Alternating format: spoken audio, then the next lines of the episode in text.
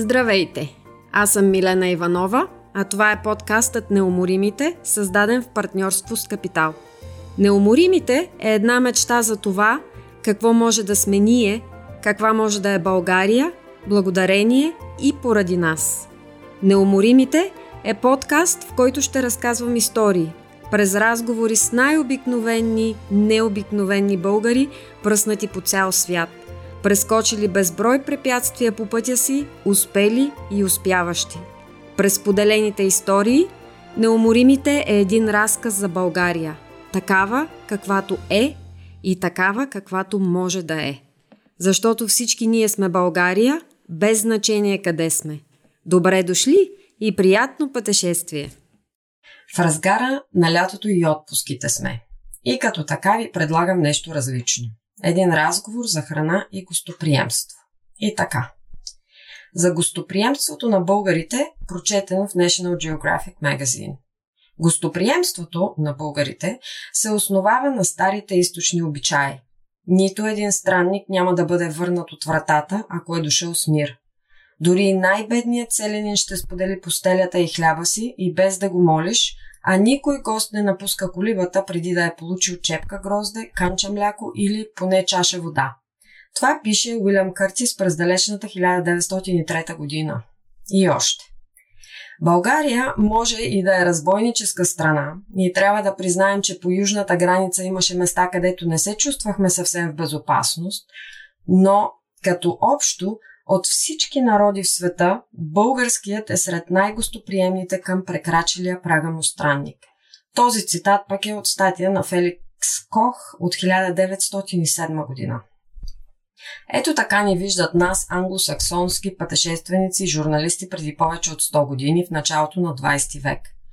Гостите ми днес не са българи, но пък са избрали да живеят и творят в България – с тях говорим за гостоприемството и професионалната му страна в днешно време. И понеже обратната връзка от външни, независими хора е основен принцип във всяка сфера от живота, било то бизнес или друго, реших с днешния епизод да разчупя рамката и да насоча микрофона не към българи, творящи и успяващи някъде по света, а чужденци, избрали България за свой дом. Джан Франко и Яна Киарини са собственици и шеф-готвачи в Диечи, бутиков ресторант в село Девино, а разговора с тях водя на английски. Предварително поднасям извинения на слушателите, които няма да могат да чуят епизода поради тази му техническа страна. Приятно слушане на всички останали и ще се радвам на коментари. Пишете ни на неуморимите at gmail.com Instead of me making the introduction, Uh, how about I let the two of them uh, tell you who they are and how come today we are sitting on this lovely terrace at Bridges Residence in the middle of the old town of Veliko Trnovo and chatting. Welcome, Gianfranco and Anna. And um, thank you for having us. Thank Pleasure you. Thank you to have you. Thank you for accepting this invitation. And I'll just let you speak because your story is uh, normally I speak with Bulgarians. Today I'm speaking with uh, one Italian American Venezuelan and one Polish German Italian. Italian.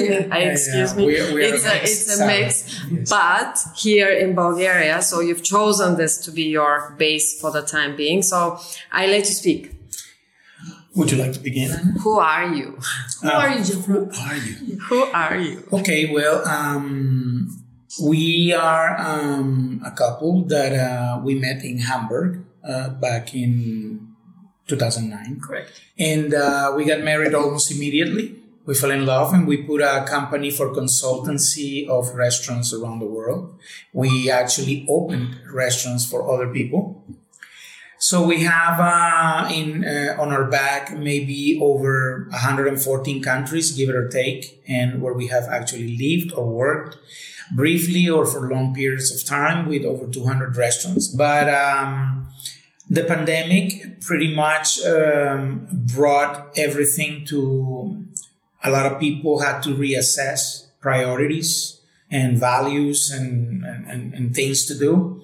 And so we were not uh, the exception. So we started seeing that our consultancies around the world, due to the traveling restrictions, they got you know, stopped. They came to a halt. And uh, So we were already living in Bulgaria, a country where we came in 2015. You will tell Anna later how we end up here.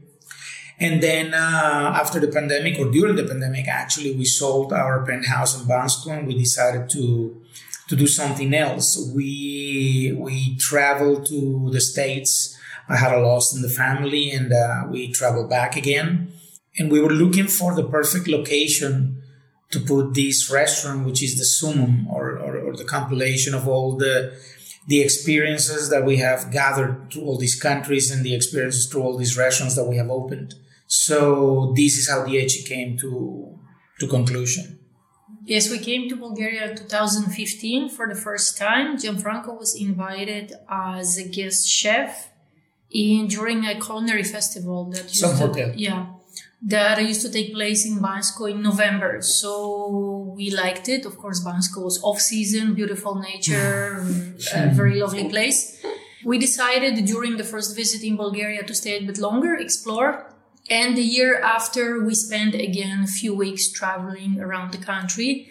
And uh, we truly like it. Probably I will anticipate some of the questions already, but um, we truly like Bulgaria, of course, very cliche for its nature, for the, you know, for the history, for the, uh, you know, uh, rich, rich uh, heritage and the sightseeing. But what I think impressed us the most was the people with their uh, benefits and with their defects, but I think with a human quality that is difficult combine to combine nowadays with a um, truly, truly human approach and, and an openness and friendliness that uh, really touched us. So mm. that's why we, we decided to stay here. Plus the products. Oh yeah, don't even mention the culinary products. Yeah. Yes.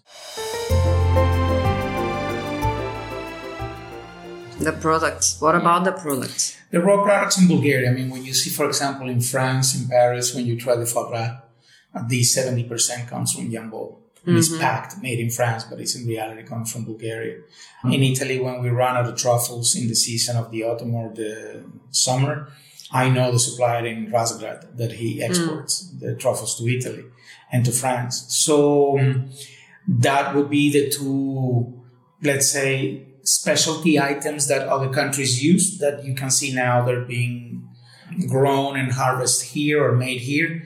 And then you have the other intrinsical valuable products from Bulgaria that are not famous are there, like the jujuba and like uh, the the chipke and uh, and you have, um, for example, um, amazing peppers. Well, I don't need to tell Bulgarians how their peppers are and tomatoes. Um, unbeatable, right? Unbeatable. Oh yeah. But um, there is more than that. I mean, there is there is there is a lot of other products, the the the, the jankas and variety of products that are endemic to the country and some other ones that are not, but they are very pure here, and it has attracted us and make us feel very much as if we were in Italy with all the easiness to find products. It's not really it's not really hard. I mean, of mm. course, if you are a very narrow Italian chef and you can only cook with olive oil from Italy or Parmigiano Reggiano or mm. Grana Padano or Balsamico di Modena and you don't have fantasy and you need to work with that, you still can find it here. But when you go here with products like the, the cheeses and, and you go ahead and you age them or if you get the wines from Melnik and you go ahead and you vinegar some of them and then you try and you make your own reductions and stuff like that, then you create a whole new genre of products. But already the raw products is very pure here, and there are several regions that. Produce it. You know, speaking of Italian product, I recently discovered because here for for this hotel where we are, we wanted to have again locally sourced for pretty much everything, and I discovered something that's better than Parma ham. Do you know where it comes from? Elena. Yes, exactly. I yes, never, I, I've had the Elena filet, yeah. but I had never tried the but and they cut it for me and it's, it's I swear, it's, and it has no chemicals because of course it hasn't yes. been preserved to Correct. be transported. Yeah. So the, the, the aftertaste the day after I mean, is absolutely are two different flavors. Okay, tell us about that. Tell us, tell us. For example, the thing is this, uh, you, when you try, for example, um, prosciutto di Parma, yeah. whether it's a 12 months, a 24 months, a 48 months, uh, you try uh, these uh, hams from, from the Parma region, you know, which is my region, Emilia Romagna. In Italy, we produce, for example, we are very rich on the north producing apricots and peaches and apples. So in Italy, we have three layers of quality, and quality A is for the Italians, quality B is for the export. We don't do it like other countries that they export the best and they leave Good for you. yeah, we leave the best for our people. And quality C, uh, we feed uh, our pork in the Emilia Romagna region, especially in Parma, with apples and, and, and with apricots. That's the reason why the meat is so sweet in the There in you the, go. in the prosciutto Never knew that. Yes, but also the process, right? So it tastes different, and it tastes very nice. But Elensky boot is is is a different flavor, but it's pure. It's Yeah. it's less uh, sweet and less this and less that. It is more like you can taste the process and the animal itself, not some other things on top. I like both, but obviously, um, Dieci is a restaurant that works only with product Bulgarian products, or at least 99% Bulgarian products. Of course, we have to use olive oil, we have to use coffee. When I make risotto, we have to use uh, carnaroli or arborio, and this unfortunately has to come from Italy. But other than that, we use um, or some particular fish, for example, that cannot be found in the Black Sea. So we we everything else pretty much outsourced from Bulgaria. So yeah, we have used Elensky Boot and we have used also the Kashkaval from Elena, mm-hmm. which is kind of like for me. Elena is kind of like the Emilia Romagna, you know, it's like mm-hmm. Parma. There's a lot of good things coming from there, you know, and coincidentally, we have the Grana Padano mm-hmm. and the Parmigiano and the and the and the prosciutto di Parma, and then Elena has the Elensky Boot and the and the Elena Kashkaval, which is very very niche. Interesting. So Elena is the Emilia, Emilia Romagna of, Emilia Romagna. of Bulgaria. There you go. Yes. New new story.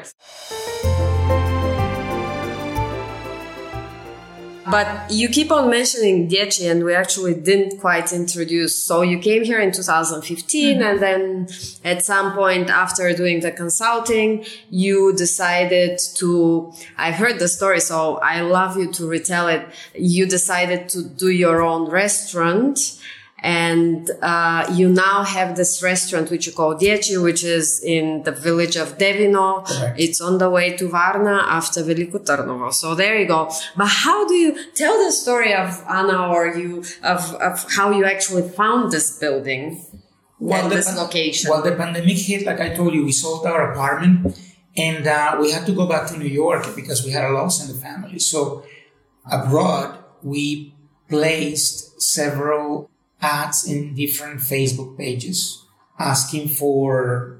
We were we were asking for for the impossible basically. Uh, we had a criteria that was actually funny. We wanted a house that was big, needed to be a historical place, needed to have enough space for us to live, and then to have the restaurant at the same time needed to be close to civilization, but not too much, to have uh, neighbors, but not too many, to be close to highways, but not too close, to have a huge jar, but not too huge. It's, it, it was ridiculous. I mean, even Anna told me, yeah, good luck with that, you know? And then all of a sudden, by kept looking, kept looking, uh, some lady called us and says, uh, are you the crazy people who's asking for this thing? You know, and um, we were already on our way back to Bulgaria. And we went in and we decided to go and visit this property. She says, I think I have something that could interest you. So we went with this lady to this place. And I don't know if the farmers did it in purpose, but there is a field that, I mean, the genius that put the ad for Devino didn't put it on the road. He put it actually like inside the street when you already pass by. You know, that's why we need to put coordinates in our in our website. But after that first sign, there is a second sign, right? And between these two signs, there is some fields on the right that this year the the farmer is uh, harvesting, I think, rapeseed oil. Yeah, that makes sense. Yeah. And the year before, he had uh, Wheat. wheat. But when we came, he had part lavender and sunflower. So it was beautiful, the colors. We we came in the summer, and um, the village, the little village, was so rustic and so, but not too many people. And yeah, it's poor, but it's clean. You, you have the right to be poor, but you, you shouldn't be dirty, right? So the, the, the little village is very clean, it's very nice. And, um, and we saw this massive house and, and Anna and myself were already taken by it. So we, we walked inside the property. It was in pretty bad shape, of course. And we saw the potential when we walked into the, what used to be, when you walk into the lobby, we still with the swinging doors from the school, which we kept the school as it was. Uh, we just uh, kind of pimp it, you know, used to bring back the charm, but we didn't change literally the structure of the house because history has to be kept. So when you walk to the right, where Dieci is on that first level, we walked in there and it was totally something else. And uh, and I asked the lady, I said, "What is this? Or what was this?" And she said, uh, "This is the cafeteria where the students used to eat." And there, there is a little window that we never took out of the of the wall, which is where the pass was, where they used to mm. pass the dishes to the kitchen and, and, and, and vice versa. So I told Anna, I said, "Oh my God, here is the restaurant! Unbelievable!" So we, we went ahead and we told that we want to put money down. The lady advised us not to get married to that house immediately because we had some other viewings basically, long story short, we dismissed the other views and we said this is the house. And so it's uh it's the school of the village from the a bunch of years ago, and then but you bought it from English people, you said, right? Well, this lady is a real estate agent, but the unfortunately the persons who owned it were an old couple that they already passed away, mm. and uh, they were British, and uh, we basically at a long distance we bought it from their daughters. Yeah. Which is interesting how, because the phase of a lot of British came and bought property here in the late 2000s. So it's interesting also to hear that evolution of, yeah, and now you have from a school to somebody's home to now a restaurant. It's an interesting evolution to think, think, about, but it's beautiful for those, well, most wouldn't have seen or heard of it. So, uh, check it out on, uh, check out pictures on the internet because yes. it is beautiful and, uh, the garden is amazing. And as a, as a child, I used to eat mulberries oh, Chernitsa yeah. all the time. And then I haven't tasted them for at least 30 years. And I tasted them again uh, in your yard and it was like, oh my God, I'm a child again and I'm happy. it's happiness yeah. bringing back memories. Yep, exactly. Uh, it's a very, very beautiful uh, garden.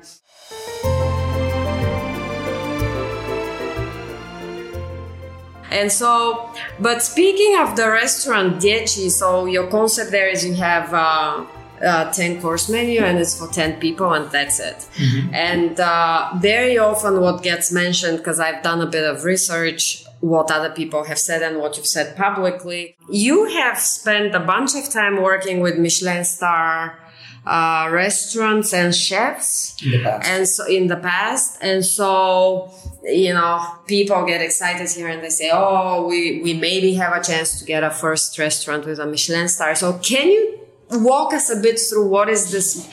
I know michelin and i've consumed more than one time but uh, this experience but what is the michelin guide and what how does that work and why should we care or should we not care about it in the context of Bulgaria?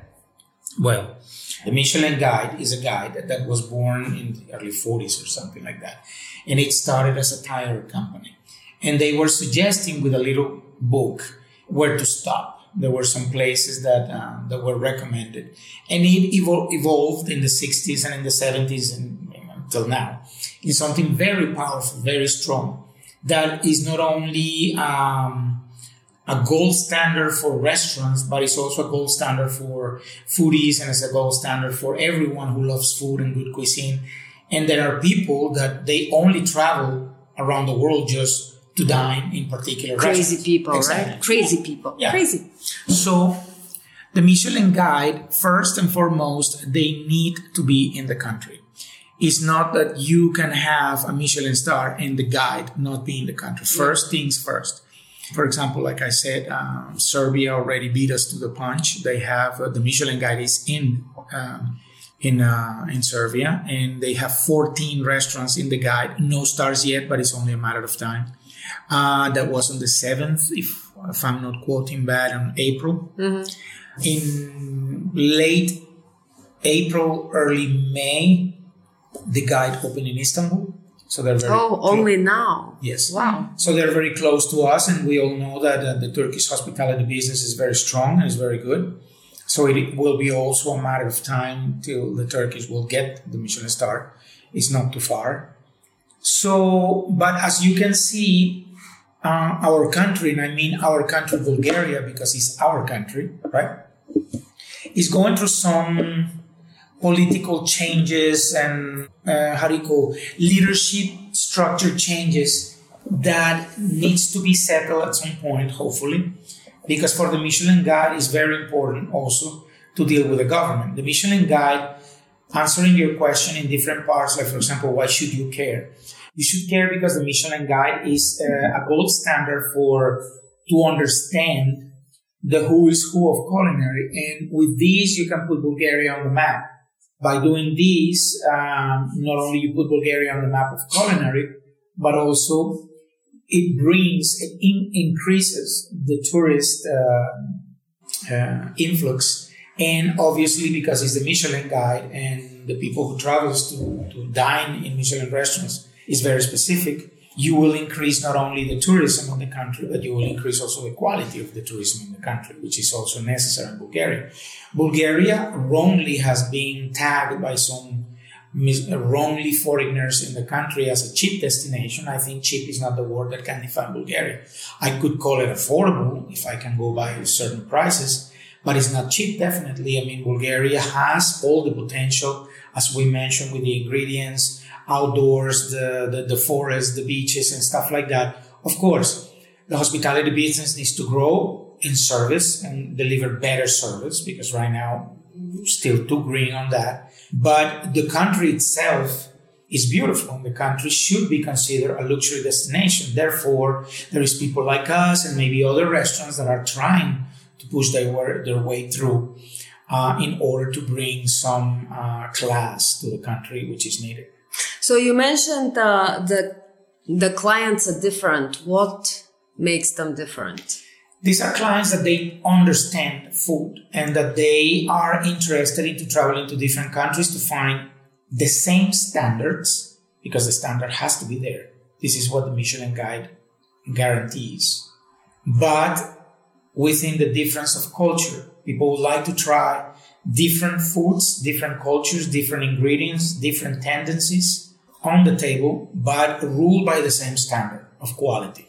And uh, so the, the people who comes to these type of restaurants, of course, there is rich people, and there is poor people, and there is poor people with class, and there is rich people without class. So the fact that a person can afford to go to a Michelin restaurant doesn't mean it's going to understand what they're eating. But gladly and thankfully is the minority because the majority of the people who goes to Michelin restaurants or hunt Michelin restaurants around the world, they Hunt. truly have the culture to understand mm-hmm.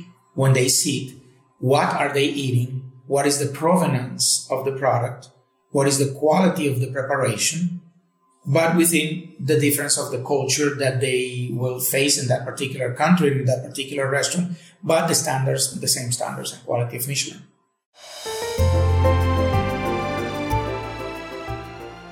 Speaking of brands and names, you are also a graduate of Cordon Bleu in Paris. Yeah. Uh, where from where you have a Le Grand Diplôme Culinaire. I've heard of Cordon Bleu, but I don't know. I know it's the dream of every chef, basically. But how would you describe it, and why was that important for you? It, it was you very did important. Actually, um, I have to say, nine months for Le Grand Diplôme Culinaire cost almost over 40,000 euro. So when I was a young chef, I couldn't permit myself that. But uh, actually, I went to the Cordon Bleu when I was already older because after working and saving so much, I finally could manage to do that. So I can describe Le Cordon Bleu as if you want to talk about restaurants, you put the top, the gold standard is the Michelin Guide. If you want to talk about culinary schools, the gold standard is Le Cordon Bleu. And uh, Le Cordon Bleu has been since the 1800s. It's the oldest school probably, and is the widest uh, propagated school around the world. You have Ottawa in Canada.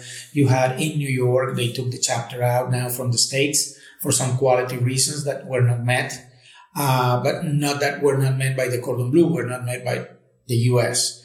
They are in Istanbul. Actually, there's a Cordon Bleu Istanbul. Mm. Uh, they are in Australia. They're in London, of course, and they're in Paris. And there are some other chapters in. Uh, they are in Madrid. There are some other chapters along uh, around Europe.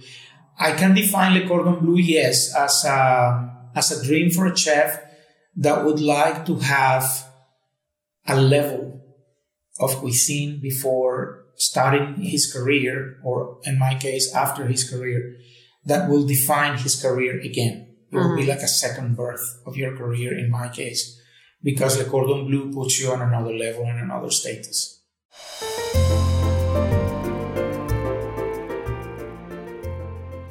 Let's talk Bulgaria and Bulgarians. My impression of you so far is you are very direct, so please don't be shy. Uh, my question there is um, to tell me so on and off you've been here since 2015, so this is seven years. Yeah. Tell me the good, the bad, and the ugly of Bulgaria and Bulgarians. I want it all, like served on a platter, no, nothing saved. Um, and the way you as a foreigner being here, both of you, in fact, uh, what you see and what you experience. Good, bad, ugly. I will let Anna say the good, the bad, and I will say the bad and the evil.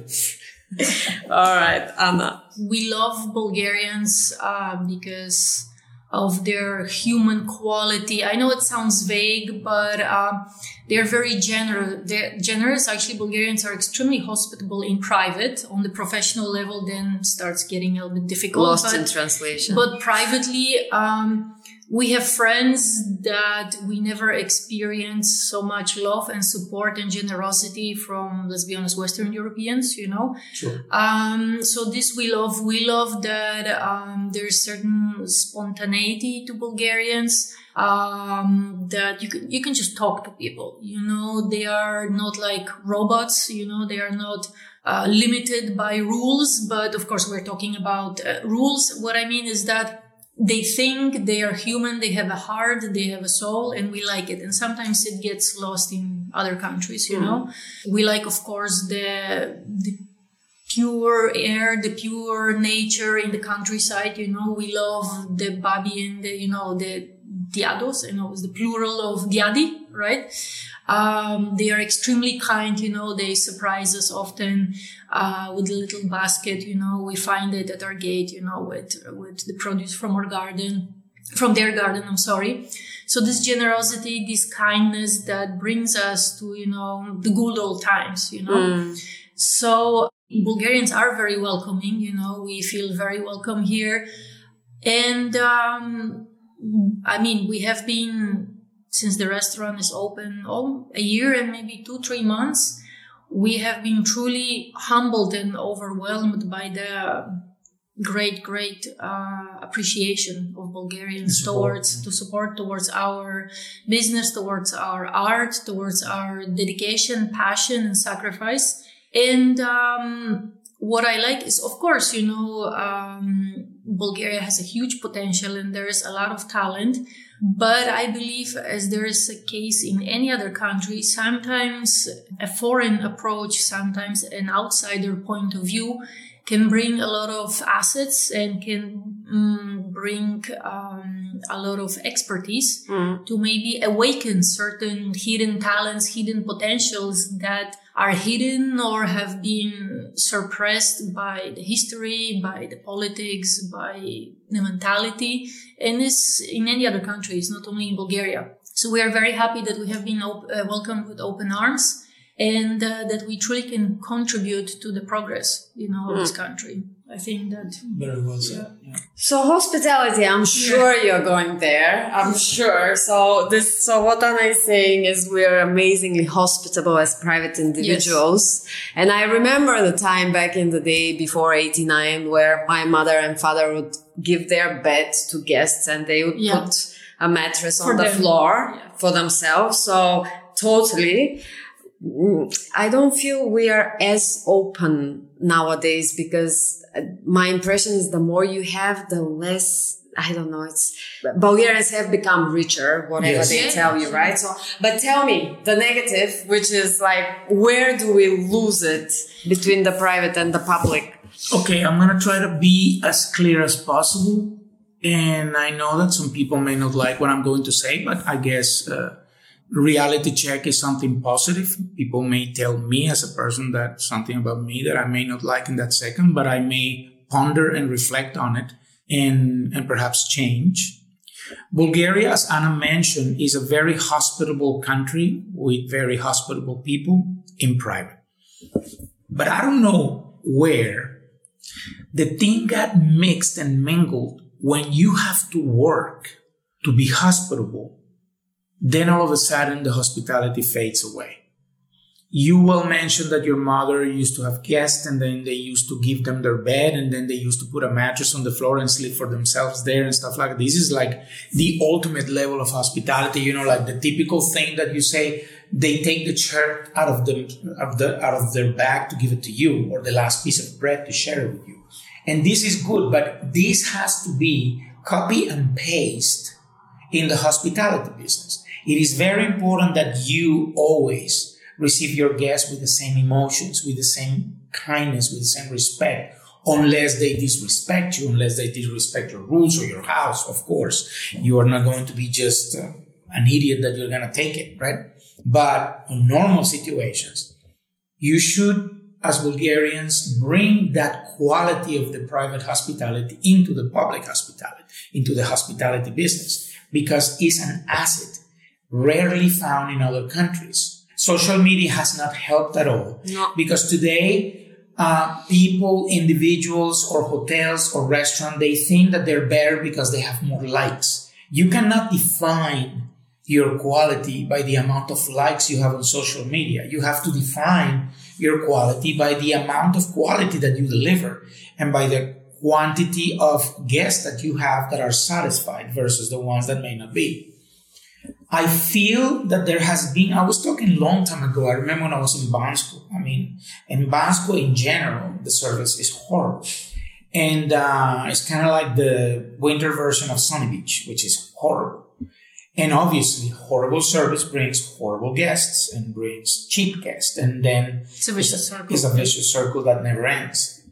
The difference I think lays on that part of that, that thinking that you are not service, but you are servants and you're not servants. It requires a lot of quality, a lot of dedication, a lot of professional level and a lot of culture to serve someone. It's not the other way around. Yeah. Sometimes you serve people that they know a lot less than you, but yet you are showing the class that you yeah. have because of this wealth of knowledge. Mm. For example, you remember Alfred you know, so to be the servant of Batman, you need to be more cultural than Batman.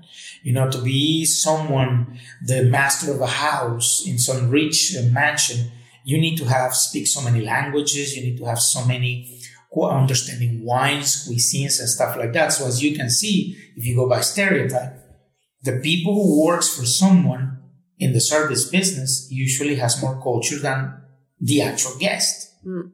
And this is something that needs to be changed in Bulgaria, that people needs to stop seeing this as a threat, as um, you are being put in the lower spot. You need to place yourself in the higher spot by delivering high quality service and having people adore you and talk only about you because of this characteristic. This could be a game changer. Now, this is hospitality business and the guest. There is a very strange situation, at least in my experience in Bulgaria, where when a foreign chef like Anna said, we came here not to teach anybody nothing. We came here to have a living in a beautiful country and to put a business that is successful.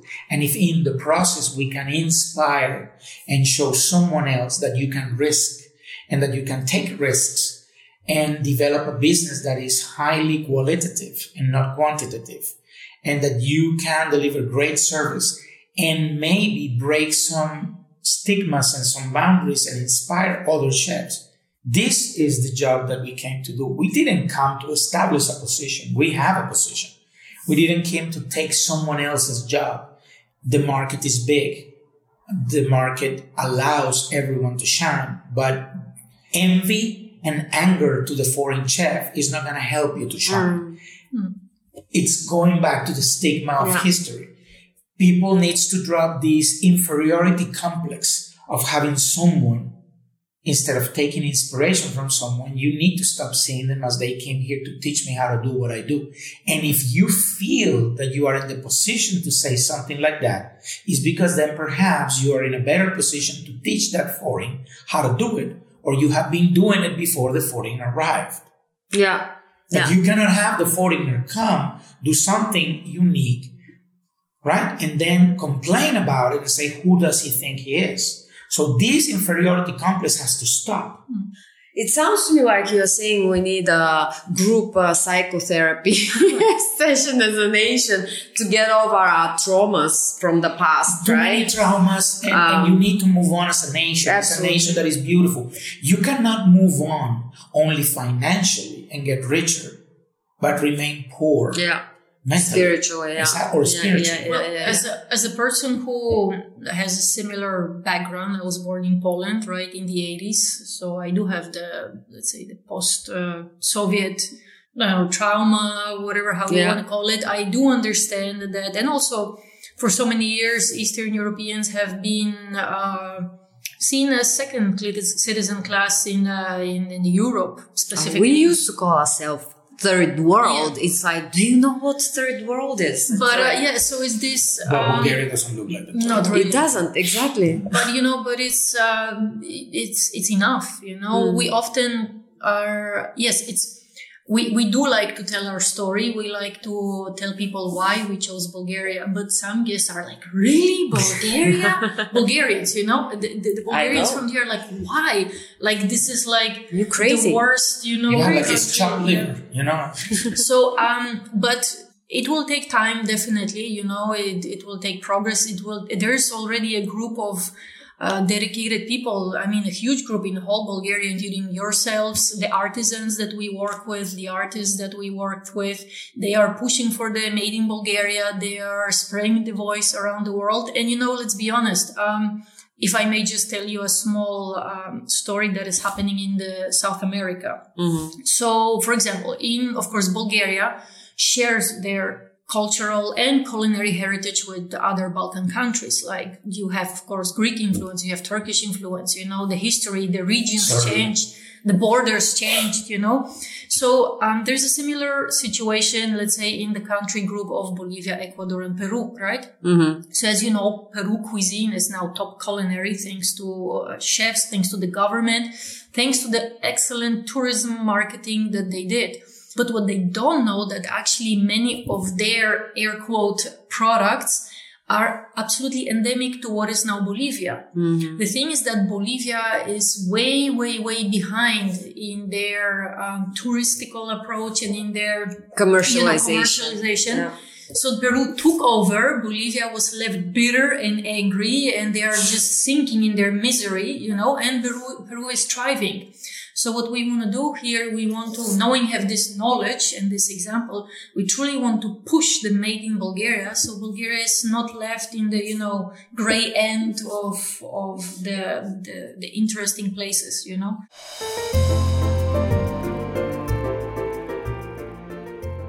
I love this. So I read about it last night as I was preparing. So I read MIB and I'm like, Men in Black? No, no, no, no, made in Bulgaria, which is great. But so, um, I mean, that's a bit of the feta cheese story, right? We have the white cheese, but then feta cheese is feta cheese. Yes. And, um, And the yogurt, the Um, Kiselo Mleko. Right. So, mm, what are your favorite products that you see we can compete in globally and not without letting any commercial secrets that can be stolen by our neighbors, please? But Yeah. in broad terms. I think as a chef, I can see definitely we were talking about Elensky Boot is, is a premium product. Um, Elena Kashkaval.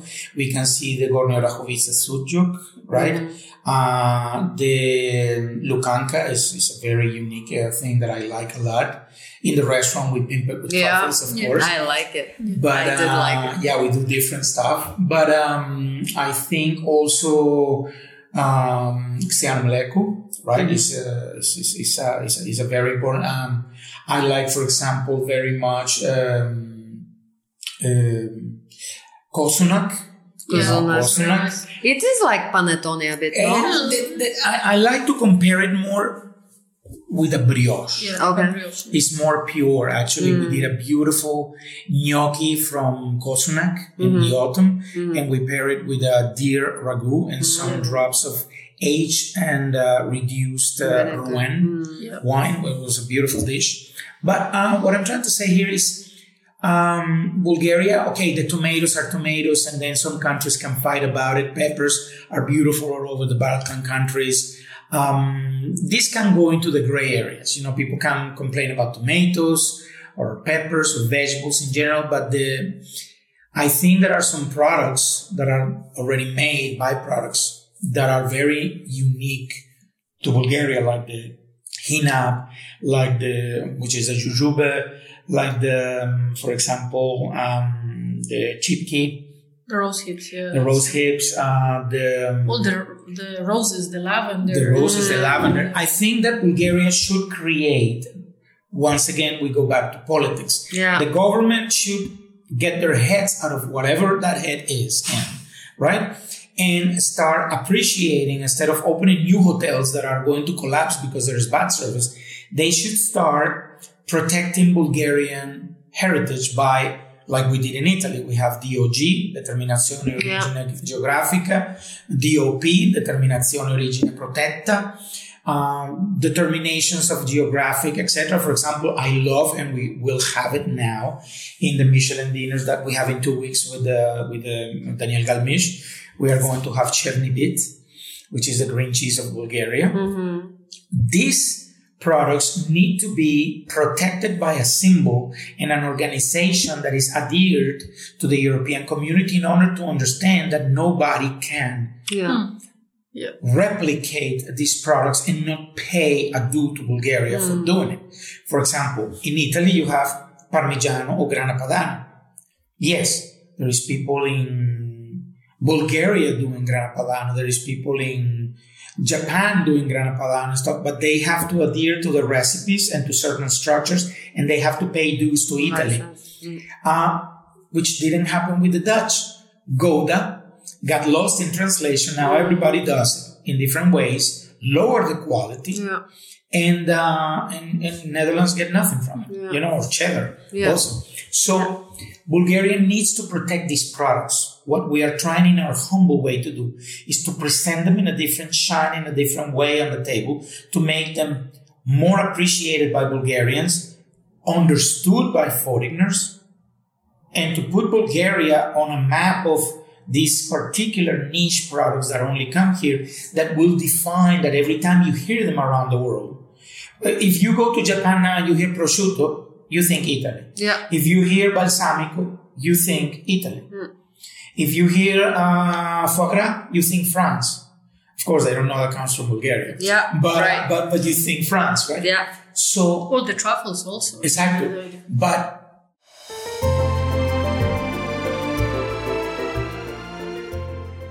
it would be interesting that if in Japan, in New York, or even in Antarctica, you said Elensky Boot, and everybody says Bulgarian.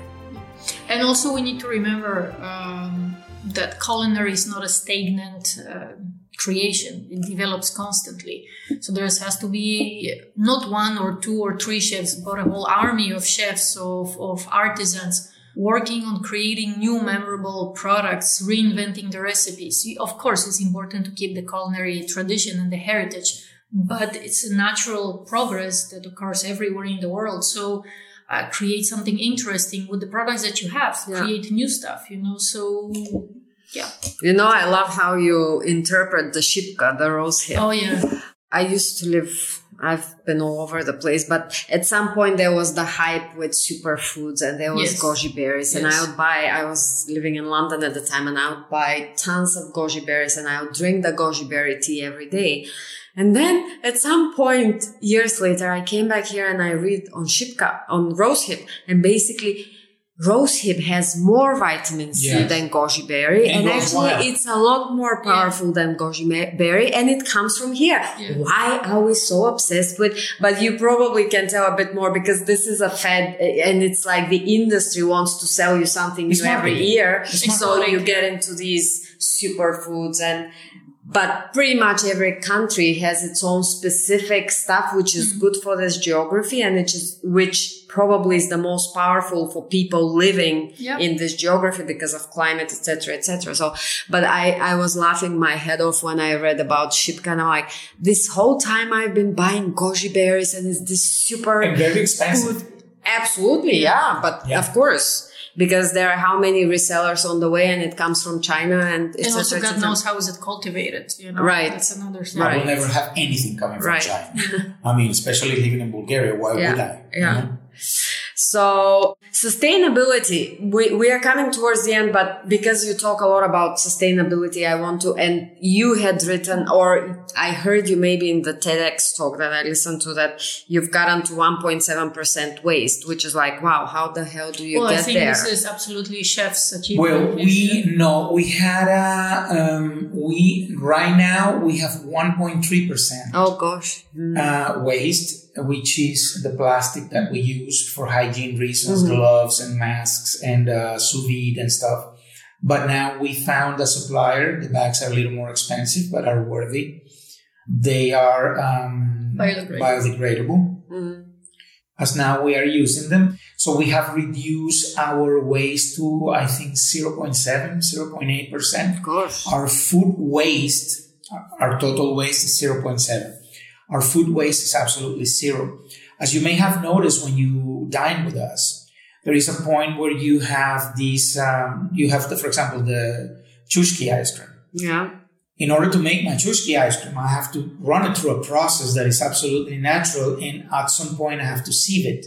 Mm-hmm. The sieving process leaves the skins behind, and I dry them and I grind them, and then I put that over the pork. It enhances the flavor, the color, the quality, brings these nuances of Bulgaria into this particular very Bulgarian pork dish that is there. But there was 0% waste.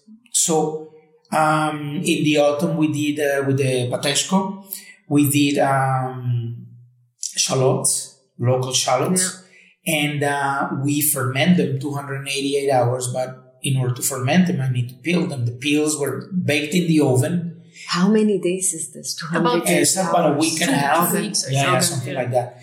And um, and these skins that we took out of the shallots in order to put them for fermentation, these were placed in the oven, you know, sprinkled with a little bit of salt and stuff like that, and uh, they were grinded. So in the in the dish and the au- and no in the spring, I'm sorry, for the pateshko, we had a dust of these mm. very summery skins that brought and evoke the future. Mm. And we are in the spring, and the, the, the shallots being fermented evoked what was happening in the winter all up until this spring. Mm. So the product was used once again 100%, but was with a thought behind to evoke two phases of the product in two different seasons. So this has brought us now to the point of 0% waste. So if you were to use watermelon, because we did juice from watermelon, Yes. what would you do with the The rinds, the rinds can be pickled. Yes, Ah. absolutely. They're absolutely beautiful and very nutritious. Yes. Okay, there you go. And they remain um, uh, strong. But of course, if uh, if you pickle things that are soft, Yeah. the little trick is Yeah, that you yeah. put vine leaves in the bottom Ah. and vine leaves on the top. You put your brine, whether it's a lacto fermentation with salt or it's a pickling process. You put your the brine Yeah. is, is your particular choice, Yeah. and if you put um, vine leaf, right, uh, the canines of the leaf will keep the I didn't know that. Yes. There you go. So many- New trick. it so will- New much trick. so it will keep the the the sub. If, for example, if you pickle zucchini, Yeah. the zucchini has a hard crust but Yeah. has a very soft meat. The soft will become soggy if you pickle it normally.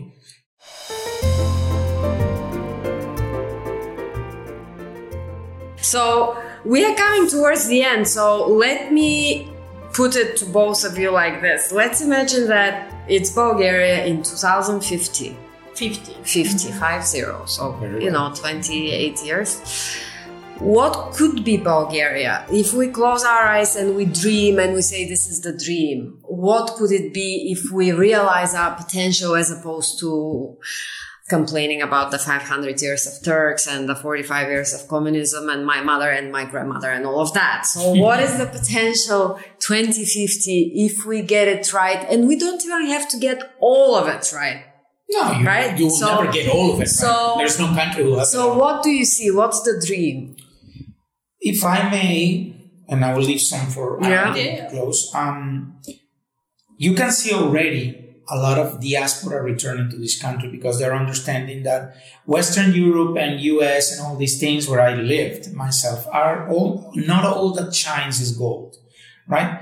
Um, I grew up in America. I'm very proud of that. I'm American also, and I'm proud of that. But uh, I used to work dead end jobs. You know, I was working in a restaurant at 2 p.m. and then I was leaving at 11 in the night and in the car I was changing my clothing to go to Walmart to work unloading trucks from 11:30 to 7 a.m.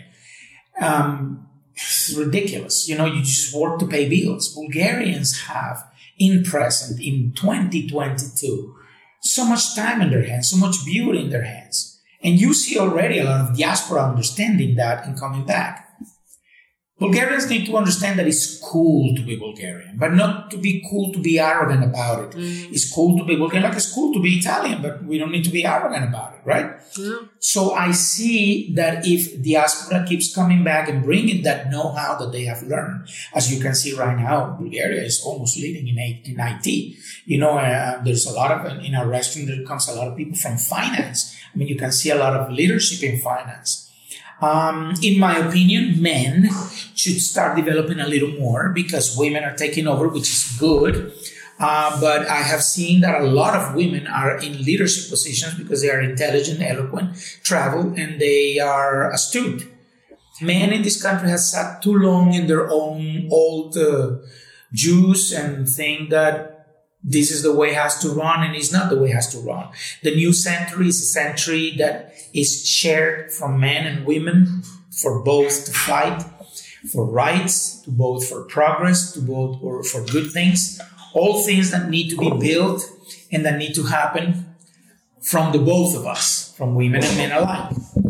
But um, I can see if we continue on the path of forgetting stigmas and traumas, if women keep uh, doing what they're doing, if men step up to the game, not with manliness, but with smartness and intelligence, right?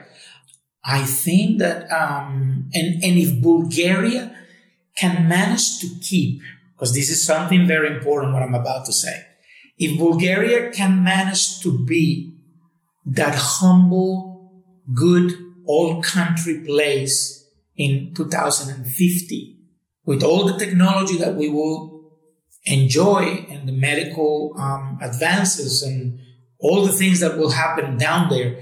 If Bulgaria, the Bulgaria that attract Anna and me is a Bulgaria that today is European community, is leading in IT, is having a lot of beautiful things. There is a lot of things that you can find in this country. Great cars, great everything. But when you go to the country, you see the Baba, you see the Diado, and it reminds me, and I mean it in a good way, Italy 50 years ago, the Italy that does not Pure. exist anymore.